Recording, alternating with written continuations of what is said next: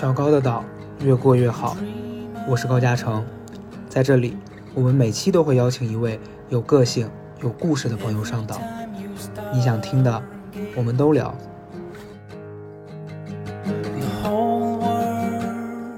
大家好，我是高嘉诚，今天呢，我又邀请了两个朋友来录我的这个播客了。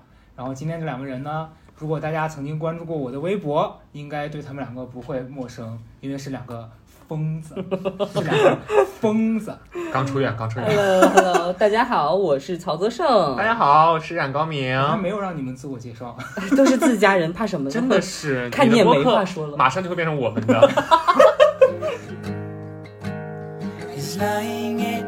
今.天冉高明来是一个意外，因为我我必须要这样讲确实，是没收钱，对，因为我认识你是通过冉高明，嗯，然后我认识你的时候，一开始我只觉得你是个疯子，但是后来我认识曹德胜整个过程，我对他的更认识不断在更新，我觉得他是一个你现在是对是什么？他？是一个战士，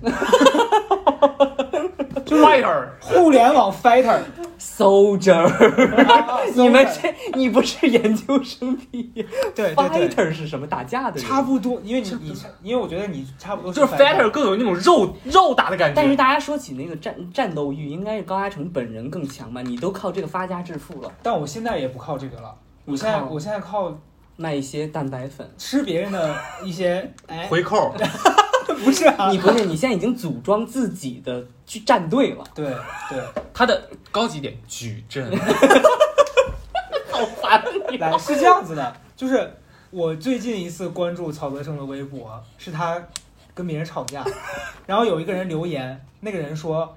我认识很多你们那个圈子的人，有些人是蠢，有些人是坏，但你是疯的，他不，我要讲，他说你是真的疯。你确实是真的疯。所以为什么你会跟别人一直产生这种矛盾呢？哎，怎么突然就怎么矛盾？人家在夸我，看找到这个矛盾点了吧？就找到我 一下就回答你了，因为我这个人啊，就方方面面很多的观念跟别人真的不一样。嗯嗯嗯，比如比如他说我疯，我觉得他是在夸我。我跟我的朋友做过，我跟我的朋友做过一个那个排序啊，嗯就是疯、傻、死亡，我们排在第一的，就是觉得最好的是疯，嗯最次的是死，最次就是倒数第二的就是死，嗯最最次的是傻。嗯，所以我们觉得疯没有什么了不起，所以别人说你傻，你会什。么表情？没事，尽力端庄。所以别人说你傻，你会生气；说你疯，你是开心的。对啊，对啊，我觉得起码代表就是这个人有趣吧，是不是可以这么解释？也尽量可以。我觉得他有点。过于乐观。对，啊对，人家说你疯，其实是在骂你。高嘉诚，我提醒你啊，今天是你的播客，不太想让你下不来台。已经开始威胁主持人了。没有，那那为啥你会这么坚持维护自己的那个立场，要跟别人吵呢？我觉得，我就是觉得很，我觉得这样吧，这样吧。你对你举实例，对我举个例子，就是你最近一次跟网友发生争执是什么事情？这是因为看了花木兰之后啊，我就在那个微博上打，就是花木兰这个片不错，嗯刘亦菲这个演员选的也不错。嗯然后你说这个事儿你能想到吗？嗯，刘亦菲的粉儿和刘亦菲的黑粉儿在我的微博底下吵起来了起来了。不仅如此，他们的公认认为我是傻逼啊！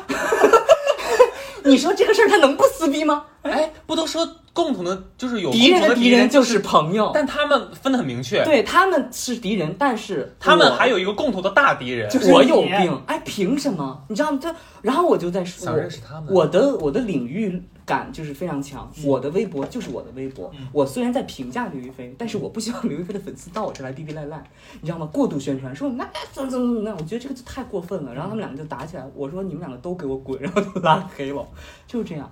然后他们现在还在纠缠我，嗯，他他们纠缠你是还不断的发私信骂你，不断的给我点赞，我每天。你知道那种挖粉点赞，就是把我前面都点一遍，哦 然后一打开你就看，以为自己火了，结果发现全是刘亦菲的粉丝。你说你生不生气？嗯，那你会因为这个事儿对刘亦菲有什么看法吗？我不会。哦，那你还是就是很分明的嘛。那我觉得，是 怎么？你什么意思？他在引导你，你什么意思他希望你答出来说会，因为我觉得什么样的人就有什么样的粉儿，他就想听这句话。我告诉你，我很敏感。没有没有，你们不要我把我想不仅敏感，我还能把人的阴暗读出来。不要把我想的那么阴暗，我没有那意思。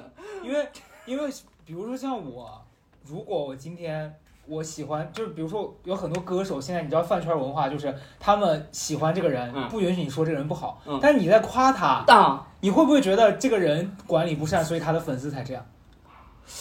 这个人，你比如说就这个偶像本身，嗯，我觉得这个不是，我觉得这个不是。你比如说，就说这个女演员我觉得不是。但有些男演员，肖战死了吗？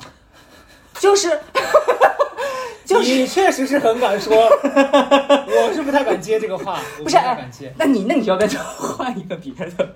你你不要再多好，我给你一个结论啊，我给你结论。我觉得就是这个事件的话，偶像本身或者是明星本身，他是很难直接去管理他的粉丝的。对，然后呢，我觉得他的团队应该好好去管理，或者是组织大家，嗯而粉丝自己应该有些素质。起码你们在讨论这个的时候，你们要搞清楚。你知道最过分的是什么？嗯有一个粉丝说，如果你不想让我评论，你就把你的评论关掉。哦，这是我的微博哎。对如果我不想让你把我们家人杀掉，我最好就没家人，是这个道理吗？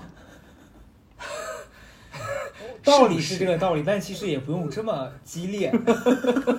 就是我，我觉得，哎，你不是一个很刻薄的人吗，高嘉诚？但是我今天今天我对你的观点有，因为我那是我前半生，我现在后半生决定当菊萍姐姐。确实干嘛？你一共才二十多岁，入土你是这样走的是吗？都已经用前半生后半生来挂对啊自己，你别说这些。不是不是，因为我我以前也特别爱跟别人撕，所以我就想知道你是如何看待我现在的状态呢？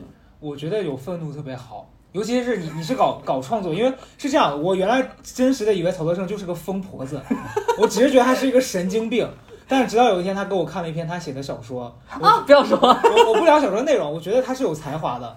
就在在这个之前，我只是单纯的觉得他是一个精神病，但后来我发现他可能是一个还没有成熟的艺术家你对。着我说不行吗？为什么要因为我怕你等一下就是就是发一些疯。不 是会？对，所以所以我我我是这样觉得，因为早些年大就可能认识我的人也也知道我是靠着骂人，文字了，文字工作者对，然后也是靠着一些就是可能就是对别人一些。指摘。哎，你用词好文雅，啊就对别人一些批评我。到现在还记得辱骂，我到现在还记得冉高明有一次给我说啊，他说这个人好有趣，嗯拿着手机，然后就给我读说他此刻就仿佛是呃什么。年近半百的失智老林徘徊在朝阳公园门外，他就一直在想，是不是你写的？好像是我好我有点印象他。说他怎么这么刻薄？知道那个时候我就跟阿成的印象嗯还是一个艺术家，因为约不出来。哦哦，我之前那时候人家正红，，对那会儿他挣钱挣的多的时候，偏十万加，对，后来就约出后来就是他约出来的时候，确实看到他的公众号，就是有一些就是下坡，也不是下坡吧，就是可以说纠纷可以说是寒冬了。没有没有，是这样的，就是我我那那个时期，我特别喜欢用一些这种浮夸。其实我最喜欢的一个一个句子，我刚你这样一说，我想起来了，嗯就我在讲我原来租房的时候，嗯我就说我去那个房间看到那个厕所的马桶，嗯感觉像贞子喝多了之后。就是又吐，然后又来了大姨妈，反正类似这样子的比喻，当时我有很多，现在我确实是写不出来这样子的话。为什？么？我觉得有包袱，哦，就是很多关注我的人会说你怎么这么低俗，这么啊刻薄。他也不，我觉得他是活明白了，就就他知道，他活明白了，对他知道写这样的文字得不到甲方的喜欢，真的吗？挣不着钱。因为哎，你想哪一个甲方推荐产品，希望你用这样的形那容？我觉得你是商业上，就是或者事业上成熟了，嗯但是原本按理说，其实我也特别好奇你啊，嗯你生活上应该还是一个特别有喷喷薄欲的那种，因为我在想，是不是其实你在写那些东西的时候，跟我现在差不多大，对二十六啊岁啊你对差不多，是吧？对我那年二十五、二十六吧。嗯嗯，但你我不知道你当时坚不坚信你一辈子会这样，你说一辈子怎么样？就是疯疯。癫癫的，然后永远都很愤怒。我当时坚信我会一直愤怒，但是我到现在今年或去年，我感觉我好像没有那么多那个火气了，就我不知道为什么，可能是因为我好害怕我会变成你这样哎。我其实也有点害怕，因为你不会，你可能活不到这个岁数。你确实想多虑了啊！哎，今天听众朋友们真的有福了。不是，我跟你讲，是因为我我我以前过过很苦的日子，后来我赚了一点钱之后，我会把自己跟那个伤害我的东西隔觉得很开。但我后来发现这样不行，因为你越这样，你你就没有自己的的根了，对那是你创作的对，所以现在我会，我不会就是说，比如说我现在出去打车，对我不会挑贵的打，你会打拼车，我 那倒也不至于。但是我会去，我就不会说刻意一定要花贵的东西，让让我享受到好的服务，因为我觉得那东西其实有时候也没必要。对对，对。我我哦，嗯这个我就想到，就是那个我不是上那个进修班嘛，嗯。然后有一个老师叫陈山，是那个电影史上特别有地位的一个老师，他就搞那个研究史啊什么的，还很有地位，很多名导都是他的学生。嗯。他就说我现在在这个位置，我在这个什么这个阶层，但他指的不是经济阶层，嗯指的是知识阶层。嗯他但我还是挤地铁坐公交，因为我不想离这群人远，对然后因为那是他的营养所在嘛，对，所以我觉得那个还挺挺重要的。那你已经到这个阶段，你已经很高了耶。我。我跟你说不是，因为我这几年是，就是它其实是一个往逐渐往往不，我不是说我在走上坡路，我是这个心态，它是逐渐在往上走了。因为有一年我我有一次做了一个事儿，我到现在都特别愧疚，是我前两年在健身房健身的时候、嗯认识了一个选秀歌手，嗯，但他是那种选秀歌手里面特别不红的那种，谁就施阳吗？他不算歌手吧？他跟你一样是疯子。就那个歌手，他是他是参加好歌曲，然后后来只上了一期。嗯但你也知道，现在选秀就是你上一期你要被公司签。。对对，他其实也是就属于被限制住了。嗯然后他就是一个，其实他很挺有才华的，嗯但是他的那种就是他也一直觉得自己得不到认可。然后那时候跟我聊，那个阶段我也是属于比较就是没有工作，嗯我们俩刚好就处在这个低潮期。嗯然后每天他他有一次送了一本书，嗯然后那本书是教你如何在生活当中注意到素材，然后创作的。其实他也是为了我好，嗯希望我能就是他觉得好像好好不容易碰到了一个都是在搞创作的人，嗯觉得很很难得。嗯然后后来有一天我们健身房有个大姐，同时知道我们俩都是搞这个行业的，这个圈子对，然后那大姐就突然开始劝我去卖保险，啊，因为因为我当时你听起来很是个出路哎。你知道大姐的概念是说，我后来觉得大姐找我是因为她觉得我认识很多这个圈子的人，我能帮她赚钱。对，但她当时就一直在激我，她意思就是说，你看你现在做这个都不行了，你不如找找出路。嗯但其实她是在用激将法。嗯。然后然后那时候我那个男孩就跟他开玩笑说，你怎么不找我呀？就就那个男孩说我也想卖保险，他说哎你不行，你不行。然后我当时就特别不开心，我说那你凭什么觉得我适合去卖保险？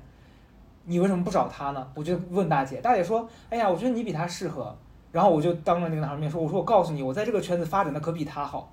然后呢？然后那个男孩当时脸上就露出了尴尬的神情，然后那一刻我觉得我伤害到别人了，啊，嗯，然后我就特别自责。后来那个男孩离开北京了，其实我在生活当中很少有这种情况，嗯就是风言风语伤害到别人。我不知道冉光明你有这个体会吗？哪个哪种体会？你说对你还是我自己？就是我，我我虽然话很多，但我很少说别人真的很在意的东西。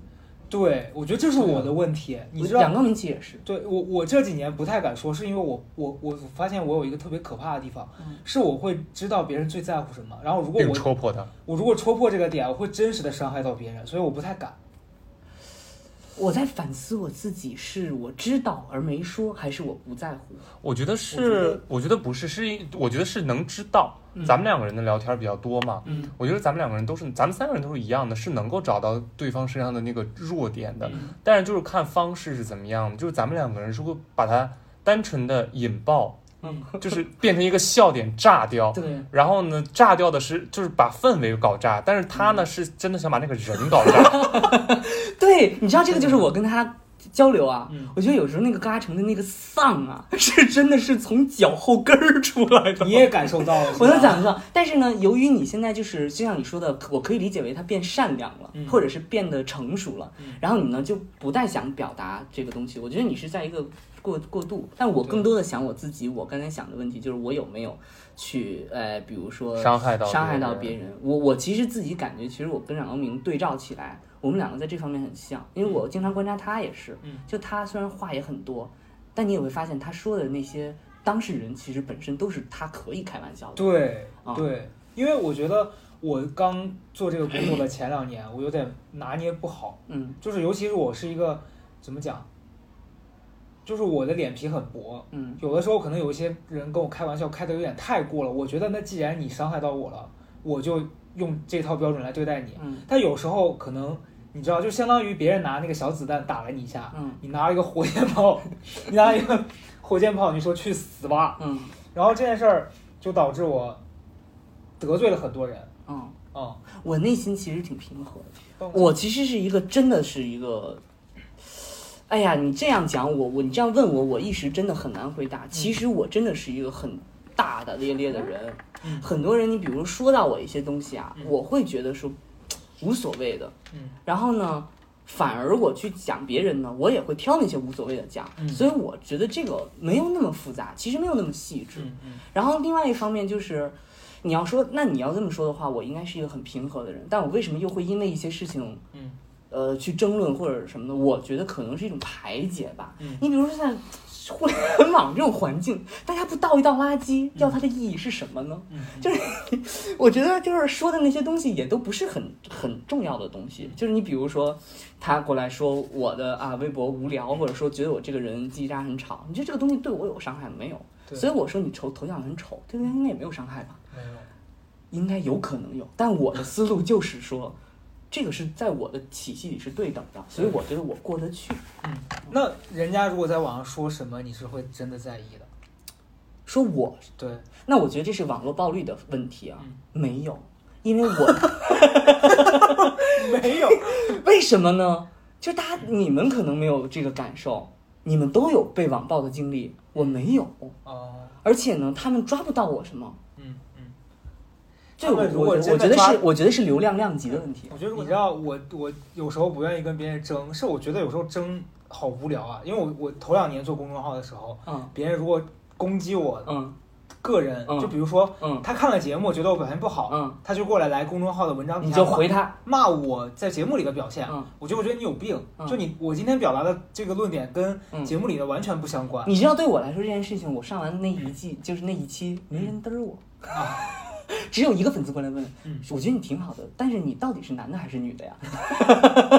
我是真的觉得他有疑惑，我说我是男的。哦，但那个那个那个粉丝确实是关注了我，嗯然后他也确实有疑惑，所以那个不算攻击我。嗯你说的那个，我觉得就是你当时去回人家，你是为了出一口气嘛？对，就是我我那个阶段是别人如果让我不开心了，我一定想回一下。嗯，但是到后来我就会觉得，哎呀，好累，所以到现在变成了我不看了。原因是因为你不为这个不开心了吧？嗯嗯，是吗？是因为我后来发现，其实他们他们攻击你的点，或者是他们会觉得你让他们不爽点都是一样的，就是你没说到他想听的啊，啊、但是如果我要是一直找他想听的东西，我太累了。你就是有你更重要的东西去关顾了。我我是我觉得可能那个阶段是，我仅仅就是把那个我的微博啊或者什么，我就是当做一个很正常的去就是。那你平时工作，平时你生活工作的时候，在生活里面遇到一个，比如说你工作上，我不常撕逼，但我撕逼一定会赢。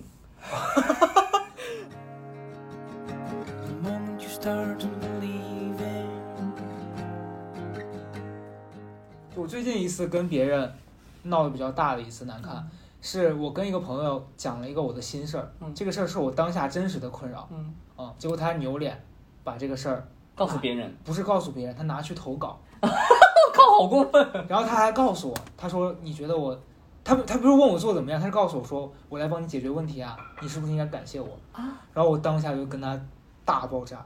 然后，但问题是我其实觉得我在这件事儿当中有一点有点没处理好，是我没有当下跟他撕破脸，因为当下我在赚钱，所以我就忍着这个火没发。第二天他又来找我的时候，我就爆炸。我很少跟人关系闹僵，嗯嗯，你你你能感受到吗？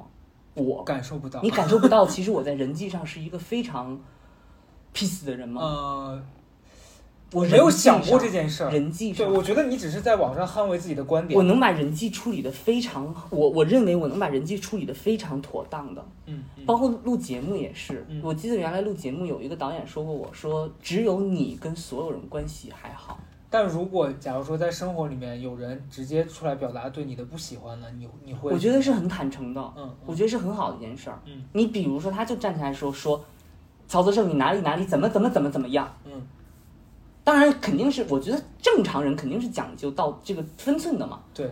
那我觉得他能给我讲这件事，肯定是一件大好事，因为现在人都是得过且过，不讲的。对对，但我那你这样说，其实就是原来参加节目的时候，嗯然后我我遇到一个真实的例子啊，是你知道大家在上节目之前会有当时有一个那种培训，嗯然后这个培训的内容是让大家其实为了让大家拉近距离，嗯然后那个表演的老师在做一个训练，嗯就是说大家现在嗯就要在这个圈子里面指出一个你最讨厌的人。嗯这不就很尴尬吗？其实哦你说以我们的性格，肯定会觉得说哎没有，大家都很好。就其实你不会特别讨厌谁，因为你不了解。然后那天有一个人指着我说，我就是特别讨厌他。然后呢，他的点是什么？他的点就是说我就是讨厌他，他没有点，他就觉得我就是看你就觉得讨厌，嗯，嗯。然后他一直在针对我，我觉得还好哎，你你不会因为这件事儿生气吗？我几乎不会，因为他不认识你，你也不认识他呀。但是我，而且他不认识你，他讨厌你，他没有理由啊。所以我才觉得诡异啊！我没有招惹到你，这个世界上有很多人因为没有理由讨厌一个人啊。对，然后后来我就做了一件很贱的事情，就是他在节目里面不是我们俩都被淘汰了嘛，嗯然后我坐在那个后台间，真的没有播，然后我就一直他一进来我就说，哎呦也来了是吧？真是物以类聚，我也讨厌你。你就是很在意这些边边角角的。对，我觉得我太在意这些东西了，其实活得非常不嗯，自在。哎，我想问你，你这个会给你在公众场合，尤其是你放把你放在镜头前，嗯，你会因为这样的原因对你的表达造成困扰吗？我有，我也会，嗯我也会，嗯但是我我跟你说我的是什么啊？我会天然的站在一个人多的地方，尤其比如像大家在听我观点的时候，天然的觉得，如果他不同意我的观点，我是与他为敌的。嗯，这个就是为什么我在网上嗯。有那么强的那个什么，有那么强的那个斗对斗志，嗯。因为我觉得这个这个是我的问题，嗯，我确实认为这是我的问题。因为我是觉得，我觉得那上次我跟一个嘉宾聊，我就问他对我的看法，他说我觉得你是一个特别着急的人，嗯。嗯，他说他当时不认识我，嗯。其实大家可以回顾一下第一期啊，就是他说他不认识我，然后第一次在节目上看到我，觉得我很着急，哦。包括那天跟他聊天，我觉得我很放松，哦。但他觉得我还是很急，哦。但这点其实我是能意识到的，我确实是一个很着急的人，包括有时候面试，我也会很很慌，然后我就是急到我的嘴跟不上我的脑子，你是急着要把你说的说完，还是要急着把这事儿弄完？急着弄完。那你是在躲什么吗？我就是没有安全感，我觉得这件事如果结束了，可能长舒一口气，，对。就像你对海选一样，说哎呀，赶紧弄完弄完。对对。但其实赶紧弄完意味着你要打比赛，是，对我觉得这个心态其实很可怕，就因为我一直以来都有一种很着急的时候，包括我现在想起来我艺考的时候，所以你现在能接受把这个着急这两个词换成你在躲避吗？哎，可以嗯可以，然后包括前两天我主持我朋友婚礼，嗯。我朋友也是很胆大，让我去主持他的婚礼。结果我去了之后，我的老板坐在台下，嗯，然后他就他就那样看着我，用那种审视，你知道，我那时候我觉得自己在奇葩说的舞台上，底下坐着导师，然后，然后就是你知道要要做很多临场嗯。反应的事情，我就很慌，嗯。那天就很慌，而且尤其你知道婚礼那种场合，大家都比较不受控制，嗯。嗯，嗯。然后那一刻我就是啊，真的是崩溃，我就想说赶紧逃离，我为什么要接这个活？我就觉得有时候心你对自己是一个高标准的人吗？啊，好像不是，那你为什么会有这种担忧呢？因为我问你这个问题的原因是，我在想，我出现这种心态的时候，其实我特别急于向大家证明证明我很可以，嗯我可以比你们想的更好。嗯你知道去年那个压力特别的大，奇葩说的压力特别大，我压力特别大，心态特别崩。原因就是因为我进去的时候，他们都在说啊很好很好，嗯特别关注。但我跟你讲，我现实生活当中的情况，是我特别愿意大家打把我当一个很有趣的人，嗯但不要觉得我真的很有什么什么。嗯，我因为我要放松的给别人惊喜，对不要指着我给大家什么。对，所以那个时候呢，都聚焦在我身上的时候，你知道，我不仅要有趣，还要有东西，就很紧张。是所以我生活当中处理这个办法是，我不要觉得我自己很怎么样。对，因为我觉得那个预期拉高了之后，就很容易出问题。那你那你是这样吗？我觉得是我在那个状态之下会说出很多很尴尬的东西来。就比如说我很着急的时候，我我我跟你讲，就真实例子，就是上节目的时候，嗯我在现场开玩笑嗯，因为是这样子，我之前去卖书什么，就你知道那些出版社总会给你找一些那种 title 头啊，衔，说你是什么小蔡康永，我当时很排斥这个事儿，嗯。然后我本来是想开玩笑嗯。说，然后他那个康永哥说你最近在干嘛？我说打着小康永的头衔招摇撞骗，其实是一个玩笑。嗯但你知道，当你状态很紧张的时候，你表达这个，别人就会觉得你认真的觉得你自己是小蔡康永。啊，但是我我何德何能？我是个屁。然后结果我说完之后，就很多人在底下认真的骂你，说嗯你还以为自己是蔡康永。然后我就就这个事儿后来又会给我很大的压力，我觉得我没有机会跟别人解释。啊嗯，而且你怎么解释呢？而且我干过最后悔的一件事是，当时不是被淘汰了吗？啊我就认真的把我的稿子发在公众号上，跟大家说，其实我有认真准备。结果底下有人说看了稿子也不怎么样。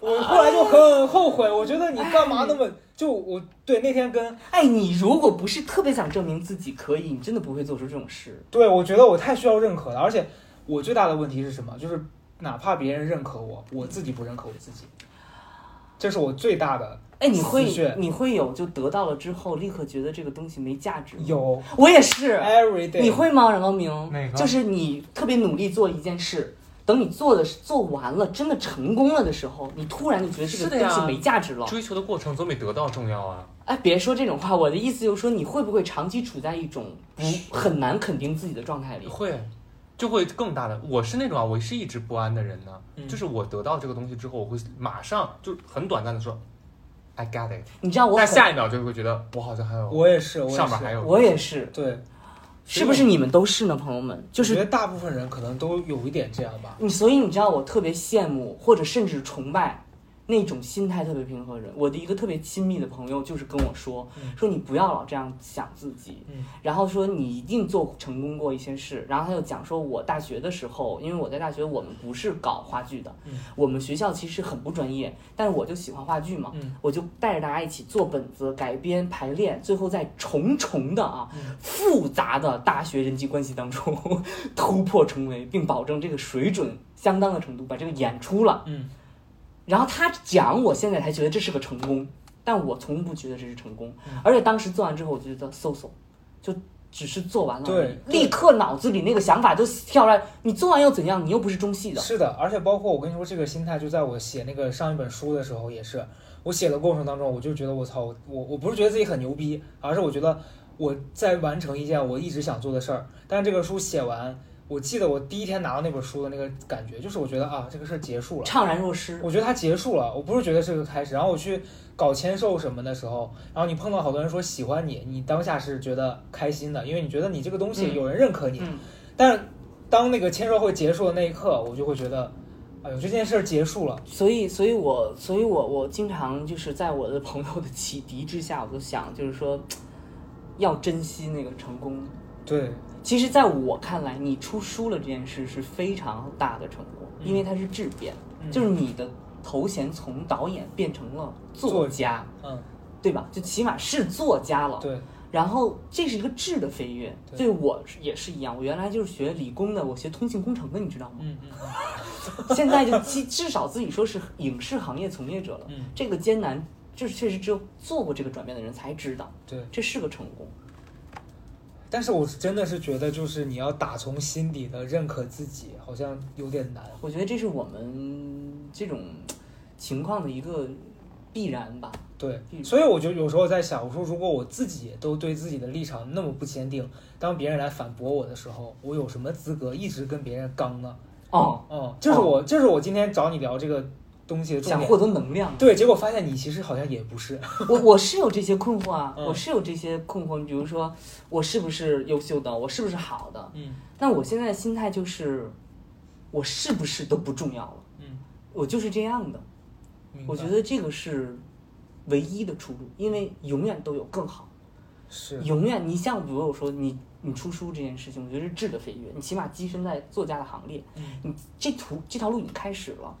对，但我跟你说，这这件事儿会让我心态崩的是，那一年我看到很多评论说，现在真是什么人都能出书了。每年都有这样的评论，只是你在那年成功了啊，你知道吗？每年都有这种评论。对，对啊，对所以我觉得这个这个就是哎，所以你呢，就是你你在经历网络暴力的那一年，嗯别人过来攻击你，别人过来说你不好的时候，你当时心态会崩吗？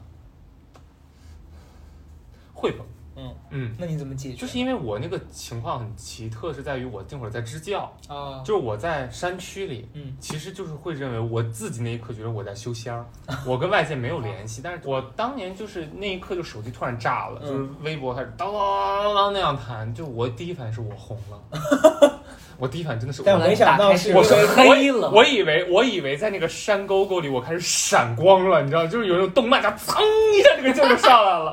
啊，对不起，结果然后结果打开之后发现是那个样子，嗯嗯然后就是其实大部分评论我好像是能屏蔽的，因为我这个人嘴本身也就我这个人嘴本身也贱，嗯，就大部分那种肮脏的评论、脏话你会回他？，I don't care，我哦不对我不会回，你知道，哦因为对我来说，那个就相当于说，哎呀，怎么这样啊？对对，你知道吗？就当他说出那三字经的时候，感觉在我这他说嗨你，好坏，就 just this，哦 no，然后对没其实我我最你知道我最在意的是什么？是那些分析你的。对，我很讨厌那种，就是他在网上会大段的去分析，他说这个人一看就是之前怎么怎么样，才会有现在这个样子。对然后最后会扯到说他的原生家庭，我想说关你屁事。就是我我觉得攻击攻击到就是再往上走，除了我以外的人，我会生气。啊对，是这个是我的心态。嗯，对，然后后来其实后来就无所谓了，他们会有一种优越感因为。因为你我心里会有一个根深蒂固的感觉，就是谁让你们才只配叫弹幕呢？哦但凡有点能耐，你们也就跟我面对面 battle 了。是的，对，嗯，是的嗯。但这只是代表他的观点啊，不，我特能理解你说的那个地方。嗯呃，我我自己觉得就是最怕别人说的有那么点儿意思，有点儿准。然后最怕的其实是讲到的是你在正在犹豫的，是的，你是不是这样的？是的然后他给你论证一下，你就是这样的。因为你知道，当你遭遇这件事儿的时候，我觉得一定是你会。那个观念会被撼动，就你会觉得说，我到底是不是有什么问题才会引发这样子的事儿？但你知道我对我自己的性格的两个关键词是什么？第一个是愤怒，嗯你知道第二是什么吗？什么是怀疑。哦，对，你记得吧？嗯，我就说我我是一直在怀疑的一个人，嗯所以你说是不是那么坚定？我觉得没有那么坚定的人，坚定的人一定是盲目的。但你纠结吗？你是个纠结的人吗？纠结，你的纠结是什么呢？我的纠结是我经常会为一些事儿，就是事要不要做，我又怕麻烦，但有时候我又想要，我不会。然后我就会觉得经常在打圈。相比你而言，我不会。嗯，就是因为你做就做了，是，嗯，你就做就做了，然后你做到那一步呢，你实在不行你就算了。你想啊，我是考大学第一第一年我就打电话说我要退学的人，哦，我妈说别，还是先把那个毕业证拿到再说。我说行，反正我也不读了。哎那你妈也比较极端，你第一年说我要退学，你妈说拿到毕业证那还有三四年，这家长就的意思就是说，那个你已经考上了嘛，再考就又又麻烦又又要经历一波的精神的消耗嘛。家里也压力很大嘛，这样无所谓。然后我就想，然后后来我毕业，大家都在找工作，我现在才回忆起来，觉得那段时间我很疯狂。冉高明那个时候应该是觉得我真实的是个野人吧。我拿了第一笔稿费，几万块钱，我去台湾花光。哦，这个故事我听他讲过，对，然后我是不考虑明天的人的人，嗯，我到现在还是吗我？现在在渐渐在考虑。嗯，我觉得有一部分原因是因为，发现自己还挺健康的，哎，我觉得这很重要。是不是？对，我觉得这个很重要，就是人还不能太自暴自弃。对，操你们两个！哎，骂人了，骂人了。我一直觉得你之前就是这心态，对你之前根深蒂固就是明天和意外一定是他妈意外先来。对，所以这个就是充分证明社会稳定非常重要，不要让那些边缘的人，你知道拉一把是可以回来的。嗯，我就属于这种人。你就属于被拉一把拉回来的。，对，就熬了几年，发现可能过分的事情也干不出来。那你自己有一个预设，比如说你现在没有未来的，现在没有，你没有打算说未来一定要做一个什么事儿？我不敢。想哎，嗯我真不敢想。我不知道，你觉得是因为你是北京人？不是，我跟这跟这没有关系。没有，我我是我在想说，是因为是不是你在自己的家长大，然后你在这边工作，你会觉得很很稳定？没有，其实恰恰是因为不稳定才不敢想，是其实是很漂泊的状态吧。嗯哎呀，我我我觉得我我自己，你比如说谈到北京小孩这个身份啊，嗯我是这样的，就是我不回避，可确实有一些优势，比如说我不用，比如说不想租租房子就不用租等等方方面面。但是其实就是每个人家庭状况不一样嘛，对，其实结合我的家庭状况，包括我最亲密的北京的同学朋友的家庭状况来看，其实他不是这个城市或者这片区域过得 OK 的，嗯。不不是这样的。那经常我会结合，比如说就是外地的一些朋友，嗯。其实盘来盘去，发现人家父母都是当地比较有头脸儿的人，嗯。就是所以这个优越感可能落实到物质上没有那么强。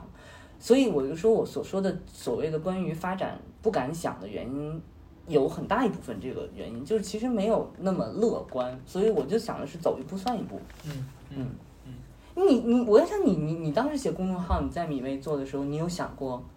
未来有一天能靠这个生活是吗？对啊，包括你现在所拥有的所维生的这些，你有计划过吗？我你这样讲，我觉得我那时候跟你很像。嗯，我那时候就是他说那句话，我会觉得意外会先来，所以我就是放不开的话。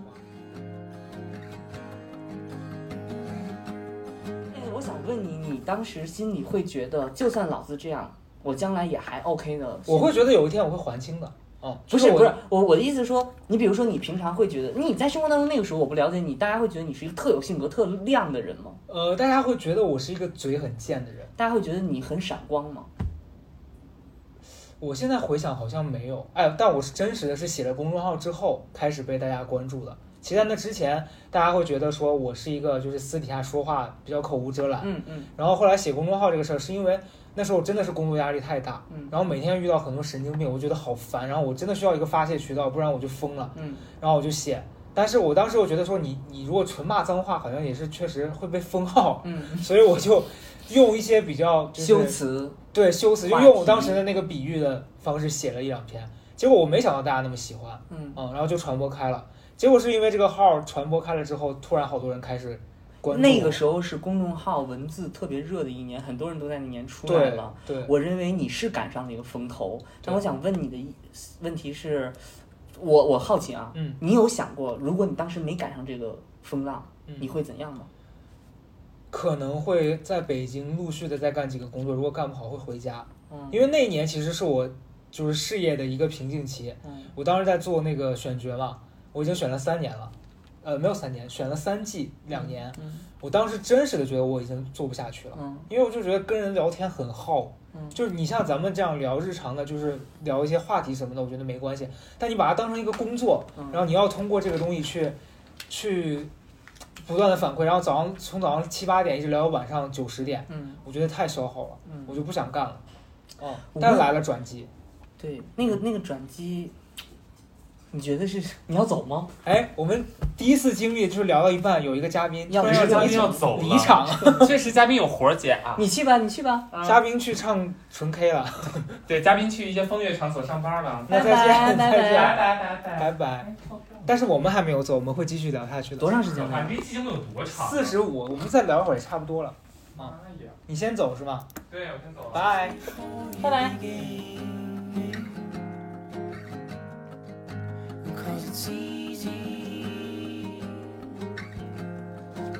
各位朋友们，你们还记不记得在这段音频的前半部分，我们聊过一个话题：明天和意外不知道哪一个先来。结果意外就来了。就在那天，我和曹德胜暂停完，想要等到冉高明走了，再把剩下的话题进行下去。结果我们聊得很开心，可是却没录下来。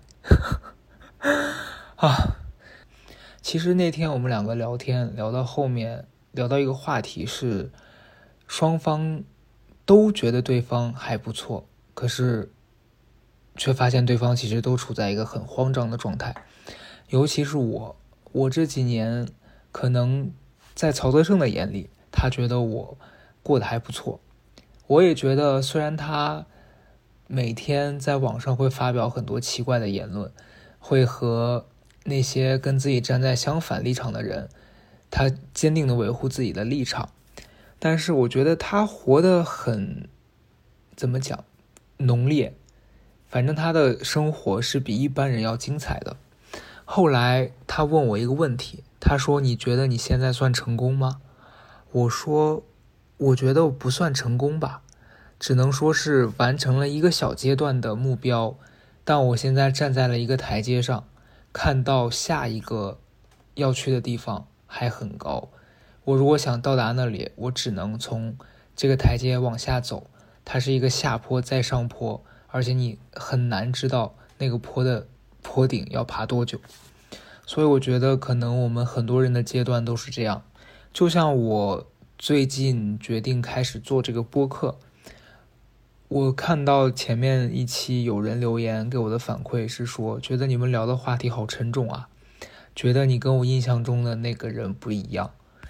那我想这可能就是我想做这个东西的目的，就是想把自己的迷惑的地方，自己对生活很多很不理解、困扰的地方拿出来和朋友讨论。其实这个状态就更像我们私底下吃饭聊天的状态。呃，所以如果有些抱着来听我们搞笑、讲一些好玩的事情的朋友，我觉得你们可以期待一下，也许以后会有。但现阶段，我觉得我们现在聊的这些东西都是我们比较关心的。如果你也能够沉浸在我们的这个对话当中，对我来说就是一个很美好的事情吧。因为毕竟有人愿意花时间听你讲废话，是一件很好的事情。那就差不多这样吧。我觉得听不到我们两个那段谈话，可能是一个小遗憾，但是没办法，毕竟就是明天和意外不知道哪一个先来。好的，因为你们听到这里也真的很不容易了，拜拜。